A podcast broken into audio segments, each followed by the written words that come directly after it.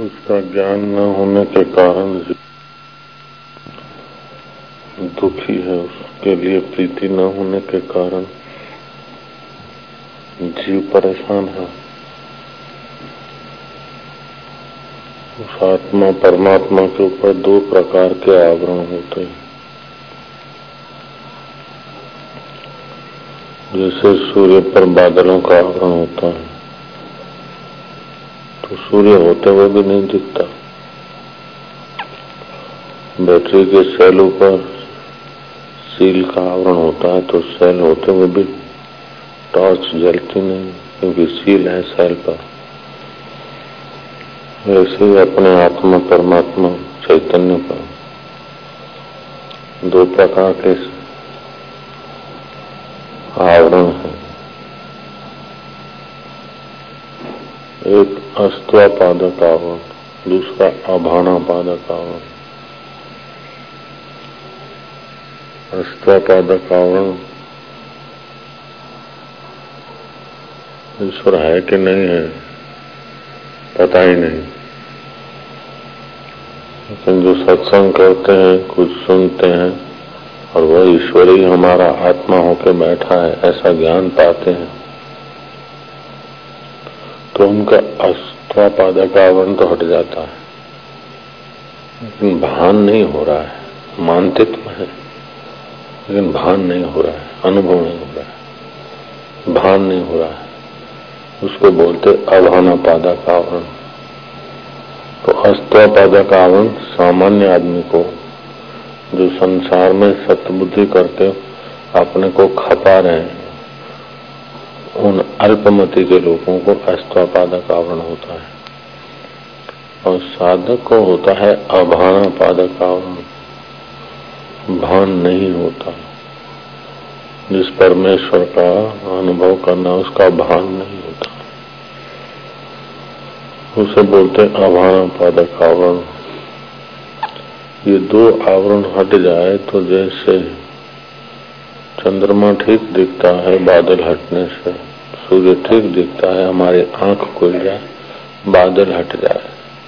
हमारी आँख खुल जाए, बादल हट जाए तो सूरज दिखेगा। चंद्रमा दिखेगा। ऐसे ही चित्त की दो अवस्था होती है। एक ब्रह्म भाव। वो पहले पढ़ा ना, चित्त के दो। चित्त के दो भाव होते हैं। एक जगत भाव और दूसरा ब्रह्म भाव। जगत भाव से चित्त। राग को, द्वेष को, देह को मैं मानता और कर्म के बंधन में फंसता और ब्रह्म भाव से चित्त ब्रह्म परमात्मा को पा लेता है ब्रह्म भाव और जगत भाव हम्म।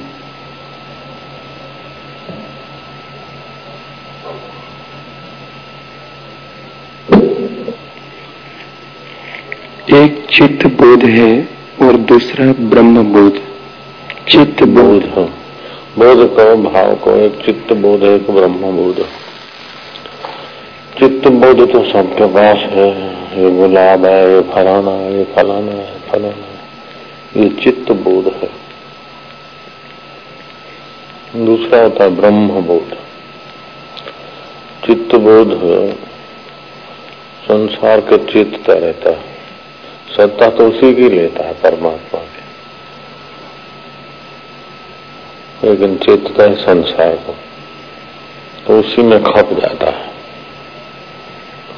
चित्त बोध और ब्रह्म बोध उसी की सत्ता लेके उसी को पाता।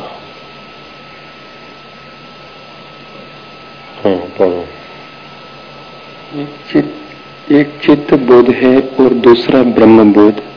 चित्त बोध जगत है और ब्रह्म बोध मोक्ष है।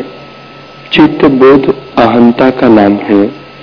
जब तक चित्त बोध फूरता है तब तक संसार है और जब चित्त का अभाव होता है, तब मुक्ति होती है।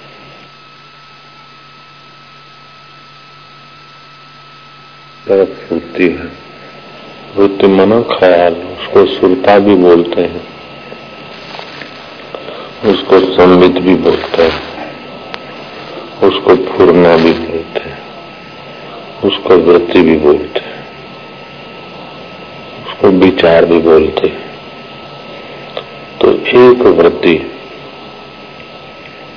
जगत की और पूर्ति।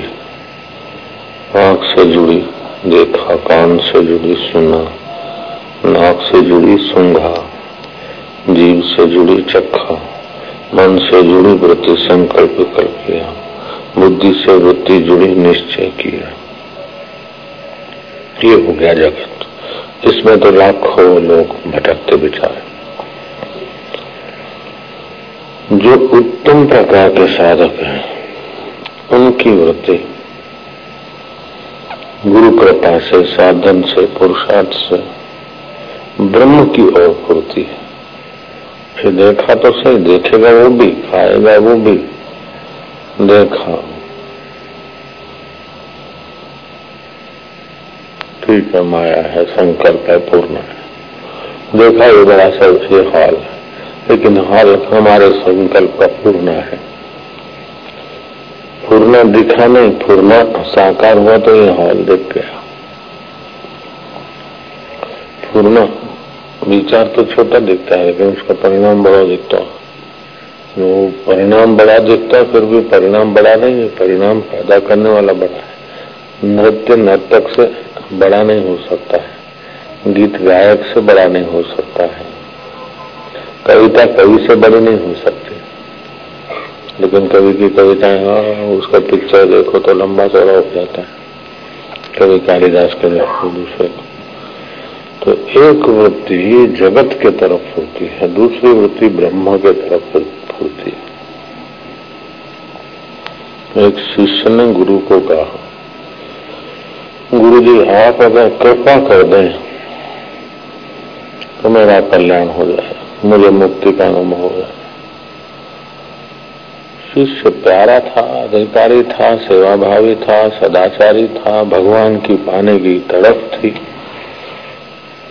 ईमानदार था, जो कुछ मन में आता गुरु से निवेदित कर देता। गुरु ने देखा कि छोकरे की वृत्ति ही अभी तो जगत में है। जगत की वृत्ति हटाने के लिए इसको प्रैक्टिकल अनुभव करे, ऐसा उपदेश दे। गुरु योगी थे। ध्यान करके देखा कि नदी में दो पक्षी आए, सारस, सारसी। कभी कभार आते हैं। जाओ बेटा नदी पे बैठो। उधर क्या देखता है, क्या विचार आता है मेरे को बताना। गया नदी पे अरे, इतने बढ़िया सुंदर पक्षी। वाह, इनको पकड़ के ले जाए, पिंजरे में रखे, पाले। अपने बना लेते, कितना अच्छा। लेकिन वो सारे सारे शिव जैसे मोर दिखता है तो पकड़ने थोड़ी, पकड़ना संभव थोड़ी, एक आध आदमी को। तो उड़ जाएगा। सारे शिव उड़ गए गुरु ने पूछा, क्या विचार है बोले, वैसे ऐसे उनको देखा और उनको पकड़ कर रखे, मज़ा आया। अच्छा कुछ समय बीता। साधन बदन कुछ हुआ, बुद्धि सूक्ष्म हुई। गुरु ने कहा, जाओ, फिर घूमो, उधर देखो, कुछ मिलेगा। अब के जो पक्षी दिखे उनको पकड़ने की इच्छा तो नहीं हुई। लेकिन मन में ये आया कि हम जब भी आए, ये मेरे सामने आए। कितने अच्छे लगते हैं। जब भी आए, तब मेरे सामने आए। कुछ समय के बाद गुरु ने कहा, फिर जाओ। फिर वो दिखे। अभी पकड़ने की भी इच्छा नहीं हुई। सामने आए उनको बंधन में बांधने की भी इच्छा नहीं हुई कि जब हम आए तब ये मिले। अब हुई कि हम भी ऐसे मन के इनके साथ जुड़े तो कैसा मज़ा माज है मौज मज़ा है माजा गुरु ने कहा, बेटा, अभी तत्व ज्ञान सुनो। तत्व ज्ञान सुना कि दिखता अलग अलग है, लेकिन दिखता, दिखने का साधन अलग अलग है। जिसकी सत्ता से दिखता वो एक है और जो दिखता उसमें और देखने वाले में मूल रूप से भेद ही नहीं वृत्ति जगत के तरफ़ थी तीन चार बार। अब गुरु ने ज्ञान दिया वृत्ति ब्रह्म के तरफ़ आ गई। मोरी समझता है, है? बहुत सूक्ष्म बात है। ये भले अभी कठिन लगेगी इसको पचा लिया तो बड़ा कल्याण हो जाता है। दस साल हरिओम हरिओम करे तो अभी भी ये ज्ञान तो पाना ही पड़ेगा।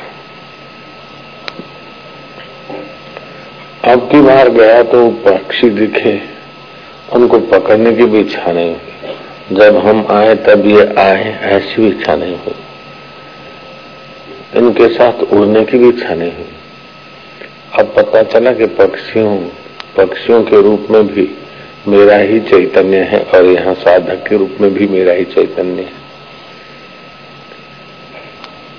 चिड़िया और उनके किल्होल में भी मेरा ही चैतन्य है। आहा, मैं ही मैं हूँ। अब वृत्ति तो पूरी, लेकिन अब वो जगताकार नहीं है, ब्रह्माकार है। अब सब में सल, सोल को परमात्मा को चित्त निष्फुर हो गया, सब मैं हूँ। अपने से कोई दूर चीज़ होती है तो उसको पाने की इच्छा होती है। अपने से कोई अलग चीज़ है तो उससे हटने की इच्छा होती है। दुख अलग है तो हटाना पड़ता है, सुख अलग है तो पाना पड़ता है। तो अपने से कोई अलग चीज़ है तो उसको पाने या हटाने का मजदूरी करना पड़ता है। अपने आत्मा को पाना और हटाना क्या? मैं कपड़ा हटा सकता हूँ, लेकिन अपने आप को क्या हटाऊँगा? कपड़ा को, मिठाई को पा सकता हूँ, अपने आप को क्या पाना? सजा है। तो सर्वत्र जो अपना आप दिखने, ज्ञान के द्वारा समझ में आ जाए तो फिर वो चित्त जगत बोध में, जगत में होते हुए भी ब्रह्म बोध में चला जाएगा। और ब्रह्म बोध में चला गया तो बड़ी शांति। बड़ा आनंद। सारी साधना वहाँ पूरी हो गई। ब्रह्म बोध में चित्त चला है, है जैसे खिलौने अलग अलग होते शक्कर एक की एक। गहने अनेक अनेक सोना एक का एक। मिट्टी अनेक अनेक। मिट्टी के बर्तन अनेक अनेक मिट्टी एक एक। ऐसी चित्त में विचार और जगत का आकर्षण अनेक, लेकिन उसका आधार एक का एक। उस एक के एक आधार को जो जान लेता है, उसे जगत बोध जगत में होते हुए ब्रह्म बोध हो जाता है। अब थोड़ा ये सुना ब्रह्म बोध का, शांति मिली, फिर चले जाएँगे जगत में। मेरा तेरा आया, फिर हटा दिया ब्रह्म बोध में आया। तो इसमें जितनी प्रीति होती, जितनी सावधानी होती, उतना ही जल्दी परमात्मा का अनुभव होता है। और सारे पाप, सारे आकर्षण, सारी बुराइयाँ खत्म हो जाती। नहीं तो कुछ भी करो, कुछ न कुछ बुराई रहेगी, कुछ न कुछ पाप रहेगा, कुछ न कुछ आकर्षण रहेगा, कुछ न कुछ विकर्षण रहेगा। कुछ न कुछ बंधन रहेगा, चाहे कितना भी बड़ा आदमी हो जाए। जहाँ लगी आत्म तत्व चीनियो नहीं ત્યાં लगी साधना सर्व झूठी कितना भी साधन किया, धन कमाने का साधन भी झूठा, सत्ता पाने का साधन भी झूठा, रिद्धि सिद्धि पाया, अंत में वो खत्म किया, आखिर झूठा हो गया। इसीलिए ये सब करते करते आत्मज्ञान पाने के तरफ़ चलना चाहिए। वो आदमी पूजनीय हो जाता है। वो तो सबका गुरु है। चाहे कोई उसे माने, चाहे न माने। वो तो गुरु है, गुरुओं का भी गुरु है। सत्य का बोध हो गया उसको। जिसको ब्रह्म बोध हो गया, ब्रह्म सत्य है, सत्य का बोध हो गया। जिसको सत्य का बोध हो गया, वो सतगुरु हो गया।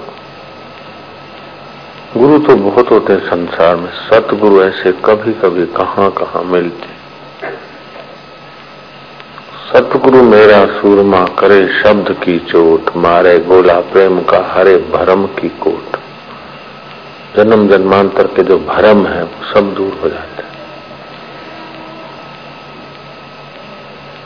एक चित्त बोध एक ब्रह्म बोध तो छोरे को पहले तो चित्त बोध था। सत्संग सुनते सुनते, सूक्ष्म बात समझते समझते चित्त बोध में से ब्रह्म बोध में आ गए तो पक्षी को फंसाने की भी इच्छा नहीं हुई। जब हम जाए, तब आए, ये इच्छा भी नहीं हुई। हम उनके साथ ऐसे बन के उड़े, ये इच्छा भी नहीं। हम उड़ी रहे कहीं पक्षी बनकर हम उड़ रहे हैं। कहीं पशु बनकर विचर रहे हैं। कहीं देवता बनकर, कहीं दैत्य बनकर, कहीं ये देह बनकर। और ये देह मिट जाती, फिर भी हम अमिट हैं। सो हम आनंदो हम ब्रह्मो हम चिदघन स्वरूपो शिष्य को गुरु ने ध्यान करके देखा होगा कुछ। शिष्य को जब गुरु के ब्रह्म बोध की बात याद आई तो वो ब्रह्ममय चित्त हो गया। चित्त ब्रह्ममय हो गया तो महाराज क्या हुआ? वो ब्रह्म सुख ब्रह्म स्थिति प्राप्त कर कार्य रहे ना शेष। मोह कभी ना ठग सके, इच्छा नहीं लवलेश। पूर्ण गुरु कृपा बन। गुरु भी पूर्ण हो, गुरु की कृपा भी पूर्ण मिल जाए। पूर्ण गुरु कृपा मिली, पूर्ण गुरु का ज्ञान, बस वो साधक में से सिद्ध हो गया। गुरु के द्वार आया, गुरु ने कहा, बेटा बोलो, क्या चाहिए? भगवान चाहिए? तो गुरु के चरणों में नतमस्तक हो गया। बोले, मुक्ति चाहिए। उसके चेहरे पर ब्राह्मी शांति, उसके आँखों में ब्रह्म तेज, उसके हृदय में ब्रह्म भाव। गुरु ने पूछा, बेटा, क्या चाहिए? भगवान चाहिए बोले, नहीं। मुक्ति चाहिए? बोले, नहीं। सिद्धि चाहिए बोले नहीं। क्या चाहिए? कुछ नहीं चाहिए। बोले, कुछ नहीं चाहिए या कुछ चाहिए? सब। जगत बोध में फंसा था, तब था। अब ब्रह्म बोध में न कुछ छोड़ना है, न पकड़ना है, न पाना है, न त्यागना है।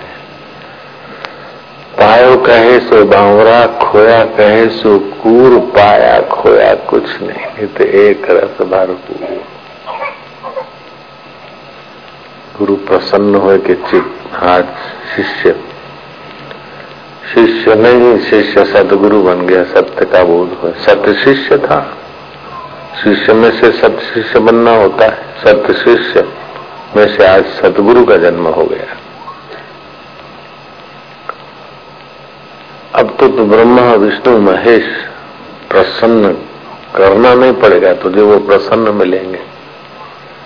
ब्रह्मा विष्णु भी चाहते हैं कि आज जीव ब्रह्म रूप हो गया ब्रह्म बोध से। अब तुझे मुक्ति पाना नहीं अथवा बंधन है नहीं तू ब्रह्म बोध से ब्रह्ममय हो गया है। ऐसे ब्रह्म बोध से तीन मिनट के लिए भी कोई संपन्न हो जाए तो इंद्र का राज भी कुछ नहीं, वो इतना महान हो जाता है। स्वर्ग का वैभव भी कुछ नहीं, इस जगत का आकर्षण भी कुछ नहीं। वो करेगा सब, खाएगा, पिएगा, लेगा, देगा, सब करेगा। उठत, बैठत कोई उठाने, कहत कबीर हम उसी ठिकाने। जगत के लोगों को जगत जैसा दिखेगा जैसे हम खाते, हम पीते, हम देते लेते ऐसे ज्ञानी भी दिखेगा। लेकिन ज्ञानी की वृत्ति उसमें ब्रह्म में नहीं। ऐसा एक सवाल अपने गुरु से शिष्य ने पूछा। गुरु जी, आप आश्रम में है, ये है, वो राजा जनक बोलते हैं, ज्ञानी है गुरु जी ज्ञान के लिए तो हमको समझ में नहीं आता कैसे ज्ञान बोले अच्छा जाओ, जनक राजा के पास में चिट्ठी लिख देता हूँ। जनक की वृत्ति राजकाज करते जगत बोध से संपन्न होते हुए ब्रह्म बोध में कैसे जरा देख क्या? चिट्ठी लिख दी जनक राजा पर। जाने माने भजनानंदी संत थे। जनक राजा ने उस ब्रह्मचारी को कहा अच्छा तो मेरे को ब्रह्म ज्ञान कैसा हुआ, उसका अनुभव करना है। मैं अनुभव तो बाद में कराऊँगा, पहले दक्षिणा लो, दो, एक काम करो। कल सुबह तुम्हें नगर में जाना होगा, पूरा नगर घूमना होगा। और मैंने आदेश जारी कर दिए, नगर में खूब सजावट होगी। अच्छे अच्छे रास्तों से तुझे दो जल्लाद ले चलेंगे। तेल का कटोरा देता हूँ। पूरा नगर तुम घूम के आना। तेल का कटोरे में से बूंद गिर गई तो सिर उतार दिया जाएगा। हाँ अगर तुम ठीक से घूम के आ गए तो फिर तुम्हें ब्रह्मबोध दे देंगे ब्रह्म ज्ञान की बात, सूक्ष्म बात सुना देंगे, प्राइवेट बात। दिन भर नगर से गुजरा। कहीं शहनाया बज रही, कहीं तुरिया है, कहीं जहाज़, कहीं मंजीरे, कहीं नर्तकियाँ तो कहीं उत्सव तो कहीं बैंड बाजा। वैसे ही नगर में सब कोलवाल होता है। राजा ने कुछ विशेष भी रख दिए कहीं कहीं पर। पूरा दिन वो छोरा घूमा, ब्रह्मचारी। शाम को आया और जनक ने देखा कि कटोर में से तेल नहीं ढूला छलो छल कटोरा भरा था अच्छा ठीक, ब्रह्मचारी, अब समय हो गया है। समय हो गया, भोजन कर लो, फिर ज्ञान की बात करेंगे। स्नान विरान करके भोजन खंड में पहुँचे। रसोया को जो बताया था, ऐसी सारी व्यवस्था हो गई। परोस दी गई थाली। हाथ में जल लिया। अब वो ब्रह्मचारी ने एक कोर मुँह में रखा। रसो ने कहा, तुम खाते हो, प्रेम से खाओ। लेकिन ऊपर जरा देख लो, कैसी तलवार लटक रही है। तो कोई धातु की तार, लेकिन लगती ऐसे कि धागा है। धागे में तलवार टंगी है, बस अभी गिरी अभी गिरी। हवा का झोंका आया कि बस गिरी।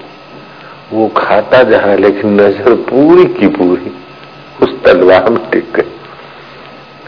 अलग अलग चीज़ें हैं थाली में। उनके स्वाद में राग नहीं, अस्वाद में दोष, द्वेष नहीं। कहीं नमक ज़्यादा था तो कहीं शक्कर ज़्यादा थी तो कहीं मिर्च ज़्यादा था। और कहीं बहुत बढ़िया था, कहीं घटिया था। ऐसे थाल में व्यंजन थे। इधर उधर से खाया लेकिन उन व्यंजनों की खटास, मिठास, अच्छाई, बुराई, चित्त पर नहीं थी चित्त पर ज़्यादा ध्यान उधर का रहा। जिससे थोड़ी पीड़ा होती है, फिर बड़ी पीड़ा आ जाए तो थोड़ी पीड़ा आदमी भूल जाता है। और छोटा सुख होता है, फिर बड़ा सुख आ जाता है तो छोटा सुख भूल जाता है। ऐसी वृत्ति ही वहाँ चली गई। कैसे भी करके पेट भर लिया, भूखा था। राजा जनक ने भोजन के बाद उसको बैठाया, बोले, अब देखो ब्रह्मचारी, नगर में आज तो बहुत व्यवस्था थी। कितनी बराते देखी तुमने? बोले, महाराज, आवाज़ तो खूब सुनाई पड़ता था, लेकिन बराते कितनी मुझे पता नहीं। क्यों? मेरा ध्यान पूरा वहाँ था।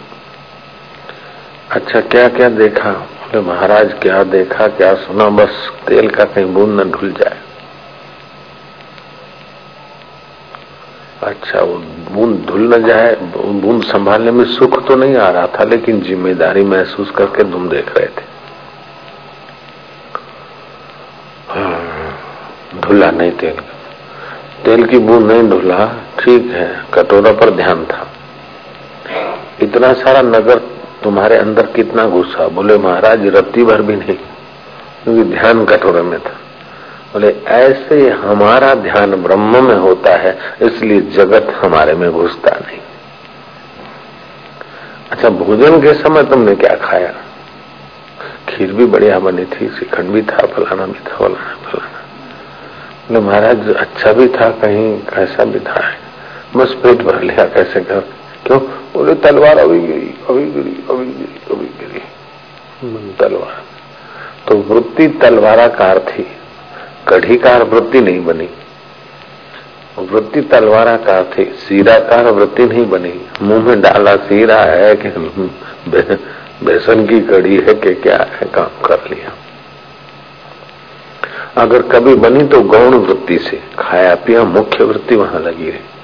वे ऐसे ही ब्रह्मवेता महापुरुष को, मुख्य वृत्ति ब्रह्म परमात्मा में होती है और गौण वृत्ति से व्यवहार करते कभी कभार दोनों वृत्ति से भी व्यवहार करते हैं, लेकिन व्यवहार हुआ पूरा फटाक से वृत्ति वहाँ पहुँच जाती। जैसे आम के डाल से आपको आम तोड़ना है तो आपने हाथ लंबा किया डाल को झुकाया, आम तोड़ दिया। अब हरी डाल है, आपने उस डाल से आम लिया या पत्ते बत्ते जो कुछ टहने लेना, लिया, फिर डाल को छोड़ दिया तो ऊपर चले जाएगी। अच्छा किसी ठूठा को आपने थाम रखा है तो ऊपर है, छोड़ दिया तो नीचे आ जाएगा। अगर ठूठा लग जाता है, ज़मीन पकड़ लेता और पेड़ होता है तो फिर उसकी डाल को आप खींच के उतारेंगे तो उतरे, छोड़ा तो चढ़ जाएगी। अगर उसने ज़मीन नहीं पकड़ी, ठूठा ने, वो हरा भरा नहीं हुआ है तो उसको आप थाम थाम रखेंगे तो थमेगा, छोड़ दिया तो गिरेगा। ऐसे जिसने केवल जगत की वृत्ति बनाई, उसको भगवान के तरफ़ वृत्ति थामनी पड़ती, ऊपर रखनी पड़ती। जब भजन ध्यान छोड़ दिया तो वृत्ति फिर नीचे आ जाएगी। और जिसने ब्रह्म अभ्यास करके वृत्ति की सिंचाई कर दी अपने चित्त की, हरा भरा हो गया ब्रह्म ज्ञान से उसका चित्त। फिर उसके ब्रह्म वृत्ति को ले आओ संसार में। व्यवहार करा, छोड़ दिया तो वहीं पहुँच गए। उठत बैठत वही उठाने कहत कबीर, हम उसी ठिकाने। उसी ब्रह्म ठिकाने। तो एक जगत बोध होता है, दूसरा ब्रह्म बोध होता है। स्वर्ग का ज्ञान, सचखंड का ज्ञान अतल वितल का ज्ञान रसातल पातल का ज्ञान अष्ट सिद्धियों का सामर्थ्य भी जगत बोध के अंतर्गत है। अष्ट सिद्धियाँ भी मानसिक जगत तक ही है। ये सारे हमने पापड़ वेले और बहुत सारा अभ्यास भी किया। जब तक ब्रह्म बोध नहीं होता है, तब तक एक एक ऐसा भी हमारा समय था आज से पच्चीस साल पहले अठारह साल पहले। के साधन करते थे और फिर सुबह सुबह घूमने जाते थे तो शरीर उड़ रहा है, ऐसा भास होता। हमको उस उस दिशा में जाना नहीं था, हमने वो साधना छोड़ दी।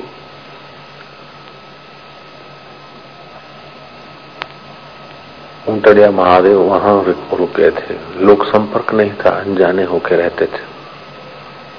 थोड़े दिन साधना से अमुक अमुक अनुभव होते थे। लेकिन वह भी है तो जगत के अंदर। अब हम शरीर से सिद्धि के बल से उड़े, चाहे पक्षी जन्मजात उड़ता है, क्या फ़र्क पड़ा?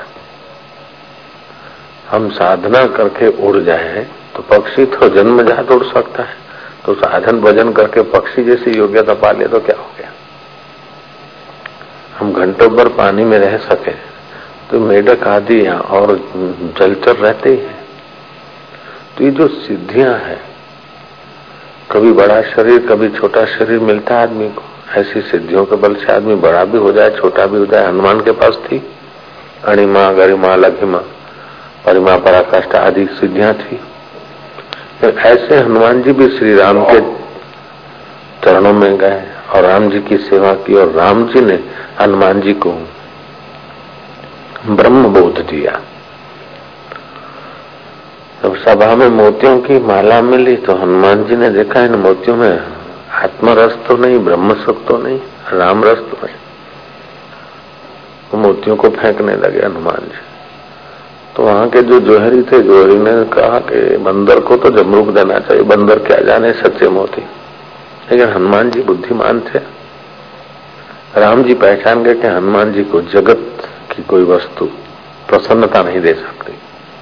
हीरे मोती जवाहरात से हनुमान जी प्रसन्न नहीं होते, मणियों की माला से हनुमान जी प्रसन्न नहीं होते तो आत्ममणि का उपदेश ही हनुमान जी के अधिकार में है। तो राम जी ने हनुमान जी को आत्मज्ञान का उपदेश दिया। और ये उपदेश सुनते ही हनुमान जी की वृत्ति ब्रह्म बोधमय हो गई। राम जी ने पूछा कि हनुमान जी बताओ, अब मैं तुम्हें कैसा लगता हूँ? राम जी बोलते हैं, हनुमान जी, तुम बताओ, अब मैं तुम्हें कैसा लगता हूँ?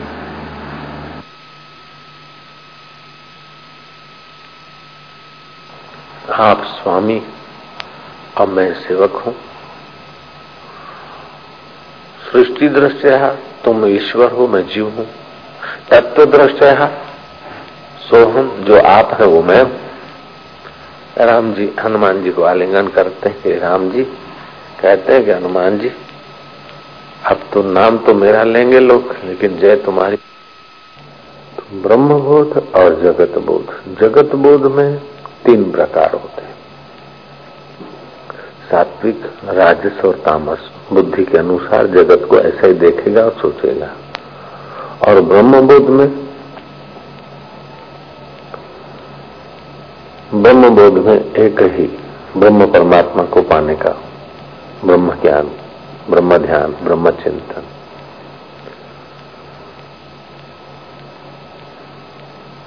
ब्राह्मी स्थिति एक बार प्राप्त हो जाए तो फिर उसके लिए कोई कर्तव्य नहीं है। न तस्य कार्य विद्यते। उसके लिए कोई कर्तव्य नहीं। लोगों का उद्धार करना कर्तव्य नहीं, उसका स्वनिर्मित विनोद है। साधक का कर्तव्य है साधना। गृहस्थी का कर्तव्य गृहस्थी गाड़ा चलाना। गृहस्थी अपने को साधक भी मानता है तो साधना करना चाहिए। लेकिन ज्ञानी अपने को ब्रह्म मानता है, ब्रह्म का कोई कर्तव्य नहीं होता। बोले, संत महात्मा को ये कर्तव्य है, संत महात्मा को वो कर्तव्य है, उनको पता ही नहीं संतत्व का। सारे कर्तव्यों से पार जो पहुँचा है, उसी के तो वास्तव का अंत हो गया है। जिसके वास्तव का अंत हो गया, उसके कर्तव्यों का अंत हो गया, वह अनंत से जुड़ गया। फिर भी ऐसे पुरुष संसार में कुछ करते हुए दिखते हैं तो ये उनका स्वनिर्मित विनोद है।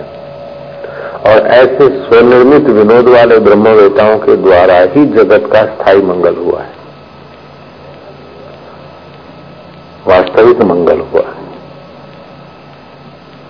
बाकी तो ऐहिक वस्तु कोई किसी को दिला दे, ऐहिक सुविधाएँ दे दे, ऐसे तो कई सात्विक कार्यकर्ता होंगे।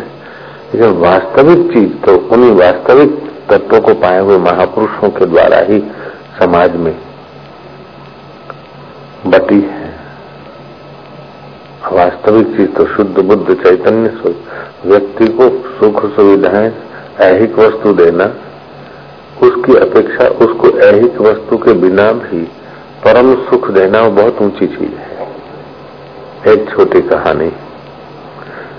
किसी जेल में धर्मात्मा सेठ गया, कैदी लोग बेचारे, रूखी सूखी रोटी खाते दया आ गई सबको मेवा मिठाई मंगा के खूब जिमाया। कैदी बड़े खुश हुए। दूसरे सेठ को पता चला कि अपने भी कुछ नाम करो। वह सेठ गर्मियों के दिन में गया, देखा कि कैदियों को पानी ठंडा नहीं मिलता और खारा पानी इधर शक्कर मंगवाए, बर्फ़ मंगवाए, शरबत पिलाया, दिन भर खूब पियो, कैदी बड़े खुश हुए। तीसरा सेठ जाड़ों में गया ठंडी में। किसी को स्वेटर दिया तो किसी को मोजे दिए तो किसी को कंबल दिया तो किसी को चादर दिया तो किसी को कुछ। कैदी बड़े खुश हुए। एक ने भोजन कराया, दूसरे ने शरबत पिलाया, तीसरे ने गर्म कपड़े दिए। चौथा एक महापुरुष भी चला गया किसी दिन जेल में। और उसने कहा कि लो ये का चाबी और वो है डाले। घुमाओ और अपना अपना घर पहुँच जाओ। सम्राट को, सम्राट का गुरु रहा होगा, कुछ रहा होगा। सम्राट को इस बात पे राज़ी कर लिया। उस महापुरुष ने और कुछ नहीं दिया, न भोजन कराया न कपड़े दिए न शरबत पिलाया केवल चाप भी दिखा दी। अब उन तीन दाताओं की अपेक्षा चौथा दाता सर्वोपरि माना जाएगा। क्योंकि ताले खोल दिए जेल में बैठकर शरबत पीने की अपेक्षा स्वतंत्र घर जाना, स्वतंत्र हो जाना बहुत ऊँचा है। ऐसे इस देह रूपी और संसार रूपी जेल में बैठकर चाहे स्वर्ग का सुख भोगना, यहाँ यहाँ का सुख भोगना उसकी अपेक्षा ब्रह्मबोध हो जाना और ब्रह्म परमात्मा का साक्षात्कार कर लेना अनंत गुना ऊँचा होता है। तो एक ब्रह्मबोध होता है, दूसरा जगत बोध होता है, चित्त की दो धारा होती तो ब्रह्म बोध के तरफ़ जिसकी धारा चलती है तो पहले उसको दो आवरण समझाए जाते हैं। अस्त्वापादक आवरण और अभानापादक आवरण। अस्त्वापादक आवरण, ईश्वर है कि नहीं? नहीं है, पता नहीं, कैसा कोई बोलेगा, साकार है, कोई निराकार, कोई कैसा है, पता ही नहीं। लेकिन जिसने वेदांत सुना है, सतगुरु के चरणों में पहुँचा है, वो समझता कि ईश्वर है, वो आत्मा है, और अभी है, यहाँ है, मेरे पास, मेरे साथ है।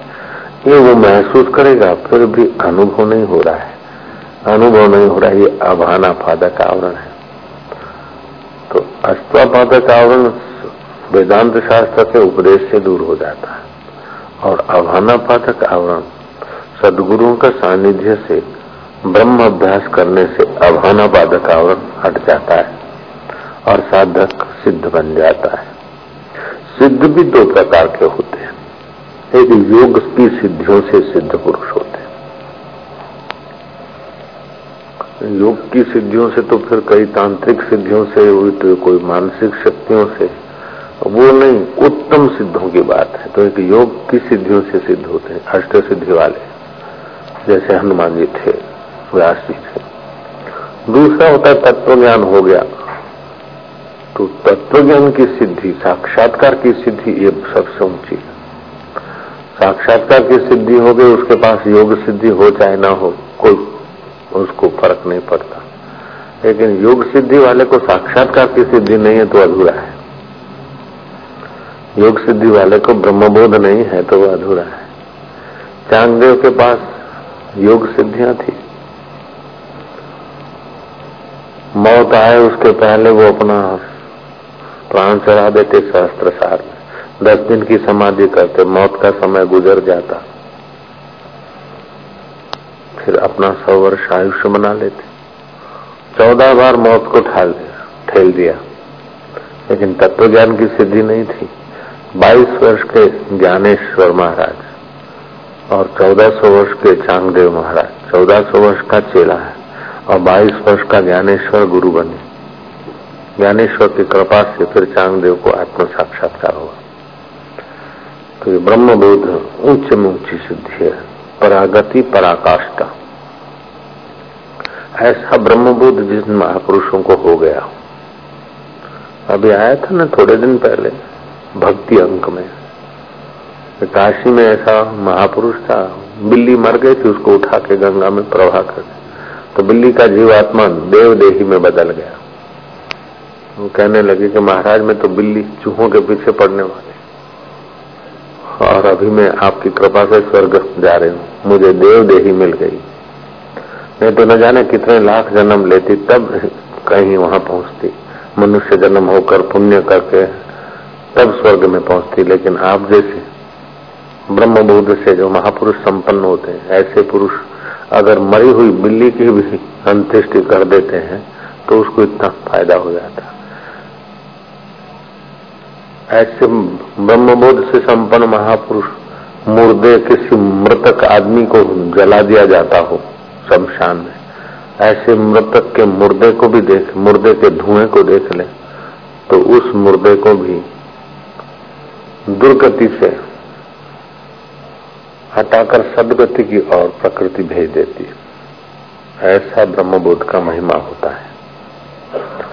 और ऐसे पुरुष हम लोगों की नाई जीते हैं, आश्चर्य हमसे भी ज़्यादा गरीबी में भी जी लेते हैं और फिर भी पूरे सम्राट होते जैसे जड़ भरत सुखदेव जी महाराज।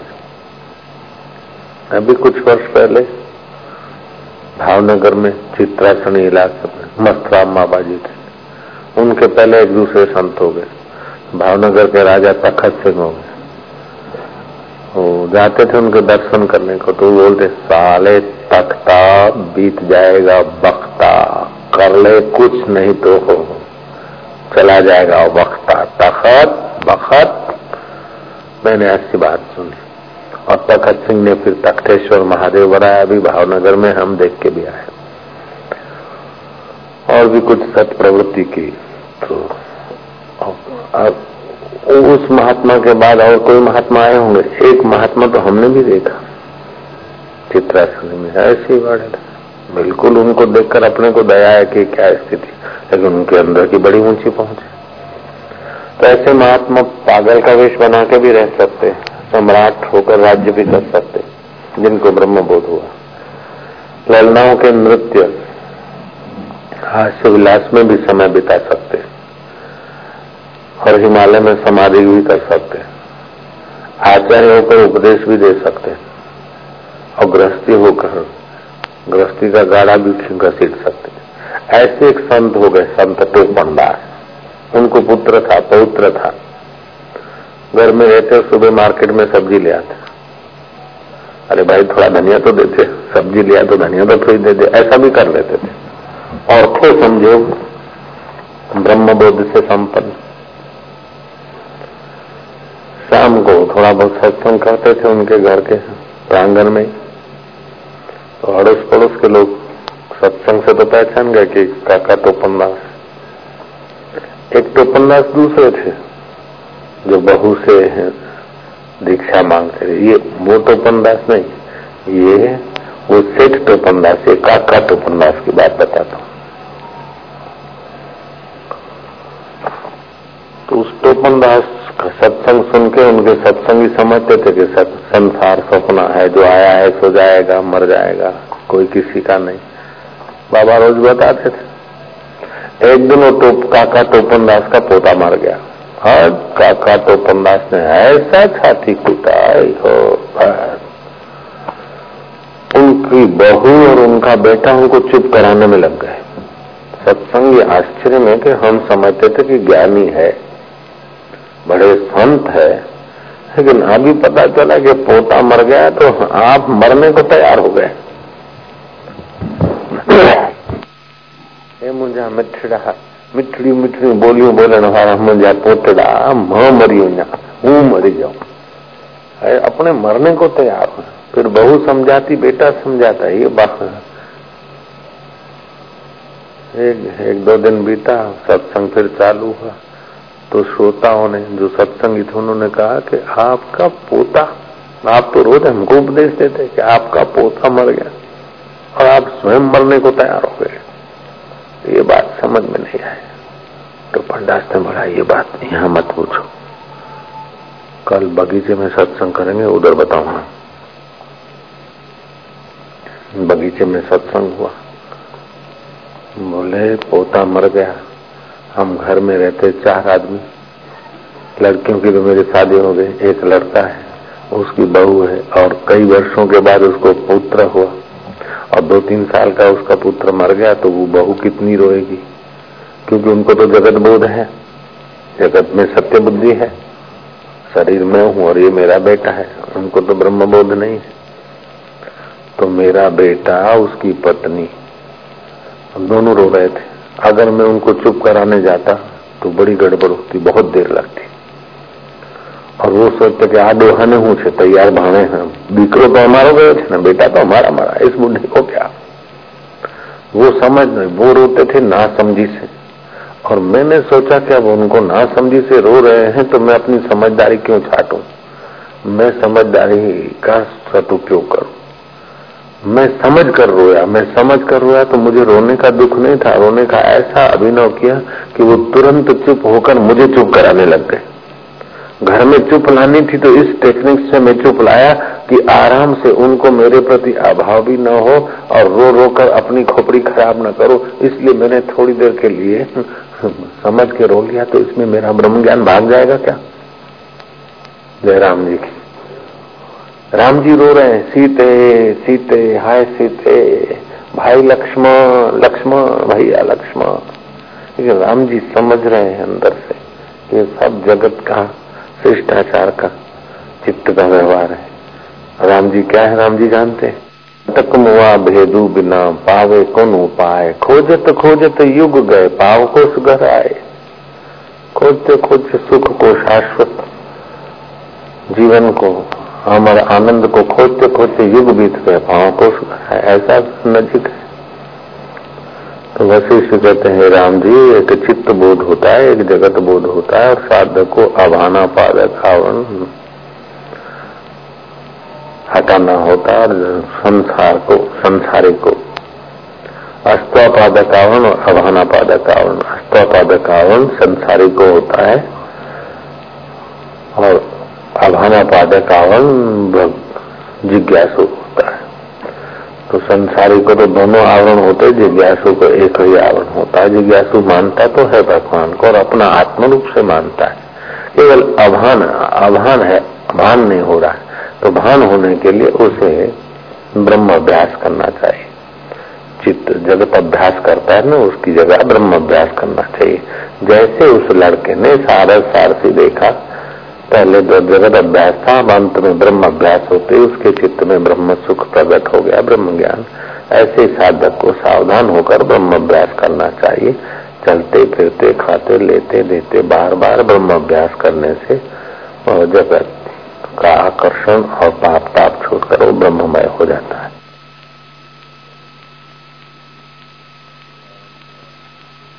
और कटे नाम की राक्षसी थी, उसे भोजन करने से तृप्ति नहीं होती थी। तपस्या तो करके ऐसा वरदान पाऊँ लोगों के नासापुट से घुस जाऊँ और उनके हृदय का शुद्ध खून पिया करूँ। तपस्या तो करके वरदान पाया, खून पीते। बाद में सूक्ष्म थे, खून पीती, मोटी हो जाती, हवा के झोंके से गिर पड़ते। सोचा कि खूब मोटी हो जाऊँ। मोटी हो जाने पे जैसे मोटापा दुख देता है, ऐसे दुखी हो गई। फिर गीत को प्रेरित करके हिमालय में चली गई। गिद्ध के अंदर घुस गई गिद्ध को प्रेरित करके हिमालय चली गई।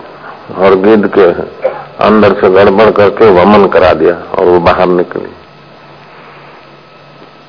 वहाँ उसने तप चालू किया। ऐसा ध्यान किया, उस करकटी राक्षसी ने इतना ध्यान किया, इतना तप किया, कि उसको शरीर की सुधि नहीं रही। उसके कषाय परिपक्व हो गए, हृदय शुद्ध हो गया, समाधि लग गई। जो इरादे से आदमी भजन करने बैठता है, वो इरादा देर सबेर पूरा होता है। अगर भजन सही है तो संकल्प दृढ़ होता है।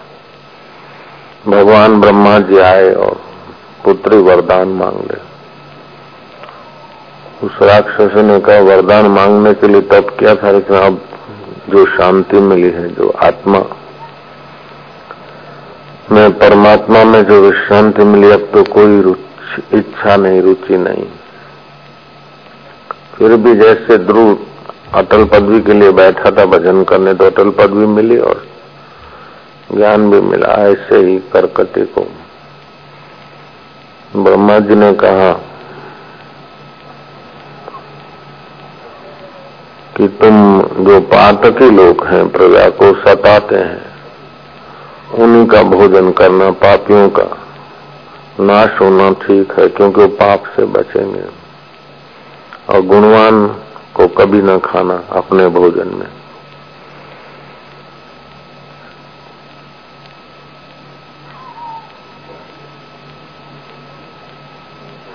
करकटी वरदान लेकर विचरण करती करती श्रीनगर के जंगल में घूम रहे थे और नगर का राजा, उसका मंत्री रात्रि को वीर यात्रा पे निकले थे। करकटी ने विराट रूप धारण करके, खतरनाक, भयानक रूप धारण करके, कि इस समय आप दोनों मेरे लिए भोजन आए हो, मैं तुमको खा जाऊँगी। निशाचर लोग पहले डराते और बाद में अटैक करते हैं। और कायर लोग छुप के अटैक करते हैं। वीर लोग आमने सामने तिथि, तारीख नक्की करके फिर युद्ध करते हैं।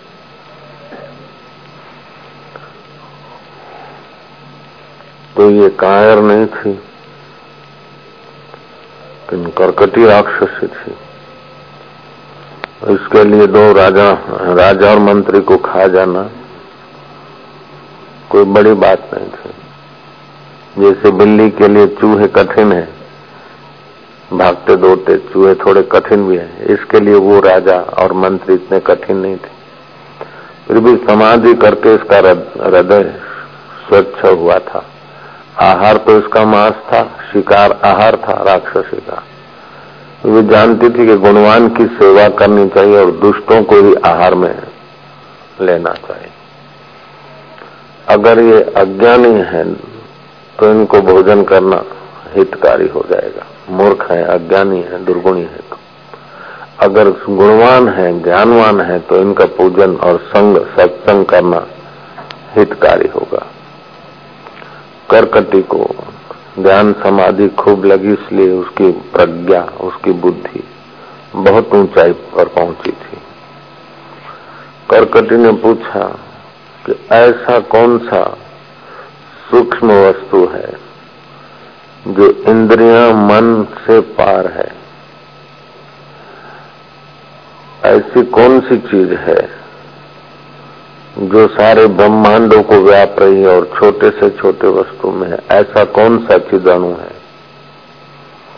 जो सूर्य को प्रकाशित करता है, चंद्रमा को प्रकाशित करता है? ऐसा कौन सा चिदणु है जो सुख में और दुख में एक रहता है। ऐसा कौन सा चिदणु है कि जो अंधकार को और प्रकाश को भी प्रकाशित करता है? अंधकार है, फिर भी वो देखता है कि अंधकार है और प्रकाश है, उसको भी देखता है। अस्थि को भी देखता है और नास्ति को भी देखता है। ऐसा कौन सा चिदंग है? हे और उपाधि से रहित मति को भी देखता है और हे उपाधि सहित वाली मति को भी देखता है। ऐसा कौन सा चिदम है कि जिसको पाए बिना सम्राट भी कंगाल रह जाते हैं और जिसको पाने से कंगाल भी सम्राटों से पूजे जाते हैं? ऐसा कौन सा चिद अणु है? ऐसा कौन सा चिद अणु कि जिसको पाने के बिना सब कुछ करा करा व्यर्थ है जिसको पाने से लगता है कि मैंने कुछ पाया ही नहीं? ऐसा कौन सा सूक्ष्म से सूक्ष्म चीज़ है चिदणु है। जिससे आदि व्याधि उपाधि प्रकाशित होती है, लेकिन आदि व्याधि उपाधि उसे चौंकती नहीं।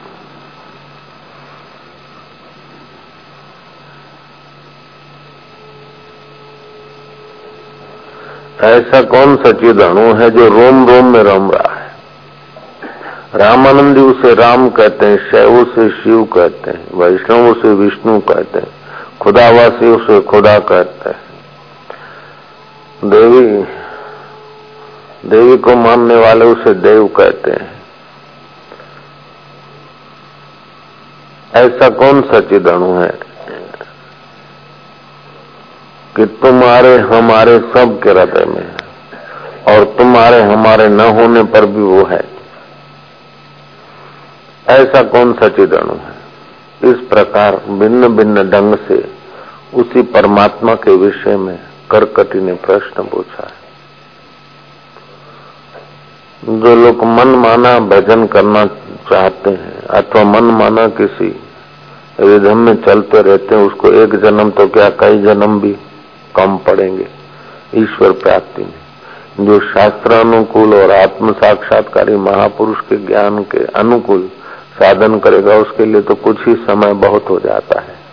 जैसे सुखदेव जी के लिए इक्कीस दिन बहुत हो गए, परीक्षत के लिए सात दिन बहुत हो गए, महावीर के लिए बारह वर्ष बहुत हो गए, बुद्ध के लिए सात वर्ष बहुत हो गए। इसी के लिए चालीस दिन बहुत हो जाते हैं। अगर सतगुरु मिले और अपना संयम, सदाचार, तत्परता हो, ऐसी सूक्ष्म बात विचारने की हो, लगन हो। उस वीर यात्रा को निकले हुए राजा और मंत्री ने करकटी के सारे प्रश्न सुने। राजा कहते हैं कि, हे करकटी, तुमने एक ही उस परमात्मा के बारे में पूछा है, जो इंद्रिया मन से परे है, सूक्ष्म तम है। सूक्ष्म चीज़ को तो माइक्रोस्कोप से देखी जाती है, लेकिन वो परमात्मा देखा नहीं जाता। देखा नहीं जाता, फिर भी है तो सही। वो पाँच कोषों में छुपता नहीं, पाँच कोषों में है, फिर भी छुपता नहीं, जैसे कपूर। छुपता नहीं, उसकी सुवास, ऐसे उस परमात्मा की चेतना देखने की, सुनने की, बोलने की योग्यता जो है। फूलों में गंध नहीं छुपती। ऐसे हृदय में वो भगवान है तो सही तो छुपता नहीं, हृदय की धड़कनों से साबित होता कि है चैतन्य। मन बुद्धि के इतने सुंदर आविष्कार, हवाई जहाज़ बनाने की सत्ता उसी ज्ञान स्वरूप से आई। माता में पालन करने की शक्ति उसी परमात्मा से आई।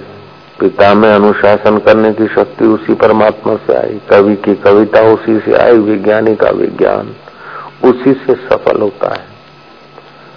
वो चिदणु क्यों है कि सूक्ष्म सूक्ष्मतर सूक्ष्मतम है? बैक्टीरिया में भी उसकी चेतना है, इसलिए चिद अणु बोला चिद मन वो चेतन है और अणु अणु जरा से।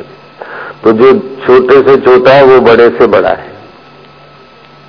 जितना छोटी चीज़, उतनी ही वो बड़ी चीज़।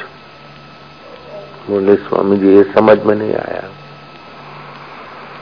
देखो, हवा एकदम छोटी है, सूक्ष्म है तो कितनी व्यापक है। हवा से भी ज़्यादा आकाश सूक्ष्म है, और ज़्यादा व्यापक है तो आकाश से भी ज़्यादा वह चिद अणु परमात्मा है। इसलिए हमारे शरीर में व्यापा है, सबके शरीर में व्यापा है। ब्रह्मा, विष्णु, महेश के शरीर में भी वही परमात्मा व्यापा है। जैसे बिलोरी काच रखने से विशेष सूर्य का प्रकाश और दाहकता का अनुभव होता है। ऐसे जो ध्यान समाधि करते हैं, उसमें उस परमात्मा की विशेष सत्ता, स्फूर्ति, त्रिकालज्ञता आदि प्रकट होती और जो सामान्य जीते, उनमें सामान्य चिदणु चैतन्य की सत्ता तो होती ही। तो इस प्रकार करकटी राक्षसी से प्रश्न सुनकर राजा कहता कि तुम उसी परमेश्वर के बारे में पूछ रही हो, जो प्राणी मात्रा का आधार है, जो सबकी धड़कने, चलाने की सत्ता देता है। जैसे सारी वनस्पति का आधार है सूर्य के किरण और जल। अच्छे पेड़ पौधे हो, चाहे खराब हो, अच्छे फूल खिले हों, चाहे मंदे फूल खिले हों, लेकिन सत्ता तो सूर्य की सारे पौधे सूर्य से जुड़े हैं, सारे वृक्ष सूर्य से जुड़े हैं, सारे मनुष्य और जीव सूर्य से जुड़े हैं। सूर्य वहाँ ठंडा हो जाए तो विज्ञानी बोल नहीं सकते कि सूर्य ठंडा हो गया, अपना कुछ मैनेजमेंट कर लो। विज्ञानी भी उसी समय सफ़ा हो जाए ऐसा हम लोग सूर्य से जुड़े हैं। तो सूर्य इतना दूर होते हुए भी हमारा शरीर सूर्य से जुड़ा है। हमारा टेम्परेचर सूर्य से जुड़ा है। अगर सूर्य ठंडा हो जाए टेम्परेचर डाउन हो जाएगा। हम मर जाएँगे हम तो। तो शरीर को जो अमुक टेम्परेचर चाहिए, अमुक धड़कने चाहिए, सूर्य के किरणों से शरीर जुड़ा है। ऐसे सूर्य भी उस परमात्मा से जुड़ा है और तुम्हारा देह भी उस परमात्मा से जुड़ा है। जैसे मिट्टी का घड़ा चाहे किसी कुम्हार का हो, किसी घर में हो, लेकिन वे आकाश से जुड़े हैं, ऐसे किसी भी जाति अथवा वर्ग या उम्र का व्यक्ति वो परमात्मा से जुड़ा है। दुष्चरित्रों के कारण वो उसको परमात्मा पाने की तड़फ नहीं आती, संसार को पाने की इच्छा बढ़ने से, बेकारी सुख पाने की इच्छा बढ़ने से दुष्चरित्रवान हो जाता है। और ईश्वर को पाने की इच्छा से सच्चरित्रवान होता है और सत्य में उसकी स्थिति होती है। जितना संसार की तुच्छ चीज़ें चाहेगा, उतनी मति स्थूल हो जाएगी। और छोटी छोटी बातों में दुखी सुखी होकर मर जाएगा। और जितना परमात्मा को प्यार करेगा, उतना ही मति सूक्ष्म, सूक्ष्मतर, सूक्ष्मतम होकर वो स्वयं ब्रह्म स्वरूप हो जाएगा। उसी परमेश्वर के बारे में पूछा तुमने, वही परमात्मा चेतणु ज्योतियों की ज्योति है। तम को भी प्रकाशता है और प्रकाश को भी प्रकाशता है। कुछ नहीं है। कुछ नहीं है तो भी प्रकाशता है। कुछ नहीं है तो कहने वाला तो है। पिता ले गया मेहमानों को अपना बड़ा महल दिखाने के लिए। ये पूजा रूम है, ड्राइंग रूम है ये ध्यान रूम है ये रसोई रूम है, ये फलाना है, ये फलाना है बड़े छोकरे का है, छोटे छोकरे का है, मजले का है, ये। बहुत सारे कमरे अपनी बिल्डिंग के दिखाए। मेहमानों सहित, पुत्र सहित, बेटा को लेते हुए सेठ जी नीचे उतरे। बोले, इतने सारे मेहमान है, देखो, कोई रह तो नहीं गया बेटा। बेटा सब कमरों में झाँक कर, ऊपर से आवाज़ मारता कि पिताजी, यहाँ कोई नहीं। पिताजी मेन गेट को ताला मार रहे बोले, क्या करते हो? तुमने, पिता बोलता तुमने बोला, कोई नहीं। बोले, कोई नहीं, ये कहने वाला मैं तो हूँ। ऐसे ये नहीं ये नहीं ये नहीं ये नहीं ये नहीं, नेति नेति नेति नेति कहने के बाद भी कोई तो है। जो कोई है, उस वही चैतन्य परमात्मा है। जहाँ कुछ भी नहीं, फिर भी है। परलय हो जाती, कुछ नहीं रहता, फिर भी कुछ तो है। अगर परलय में कोई नहीं रहता तो कौन बताता कि परलय हो जाता है? परलय में कुछ नहीं रहता, कुछ नहीं रहता, उसको देखने वाला तो रहता। गहरी रात को भी कुछ नहीं रहता, कुछ नहीं रहता तो सुबह अनुभव करते हो, कुछ नहीं रहता, आनंद से सो जाता तो आनंद वो चिद अणु चैतन्य राम का है। ये बात बहुत सूक्ष्म है, साधारण व्यक्ति को तो ये सुनना भी भाग्य में नहीं होता और कोई पुण्यात्मा सुनता है तो समझ में नहीं आता और कोई समझता तो टिक जाए की रुचि नहीं। इतना सूक्ष्म और पावरफुल है। टिक जाए इस बात में तो कल्याण हो जाए, बेड़ा पार हो जाए, स्वयं भगवतमय हो जाए। ये ऐसी बात है। कथा आगे चलती है, उस राजा ने करकटी को उसके सब सवालों का जवाब दिया। करकटी ने जाना कि ज्ञानवान है, आत्मवेता है, परमात्मा को पाया हुआ बुद्ध पुरुष है। इसने अपने सौल को, अपने आत्मा, परमात्मा को जाना है, जीवन मुक्त राजा है। राजन फिर तो मैं आपके संपर्क में रहूँगी सत्संग करूँगी।